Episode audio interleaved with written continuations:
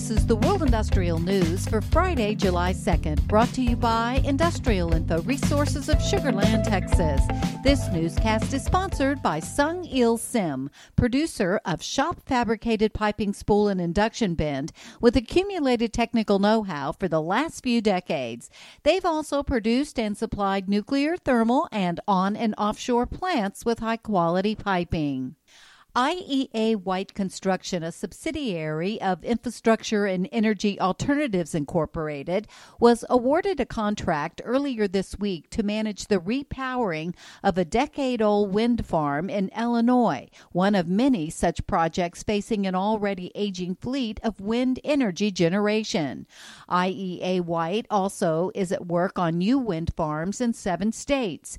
Industrial Info is tracking about $2.2 billion in active projects across the U.S. involving IEA White, about $1.9 billion of which is attributed to projects under construction. The Western U.S. is holding its own when it comes to industrial manufacturing projects that are under construction, with California, Arizona, and Washington taking the top 3 positions in terms of overall project value. The projects across the nation cover a diverse range of sectors, including transportation, semiconductors, and nuclear-related facilities. Electric vehicle production is growing globally as several major car manufacturers plan to be fully electric by the 2030s. General Motors is among those upping its investments in the EV market, including for one critical element, the battery.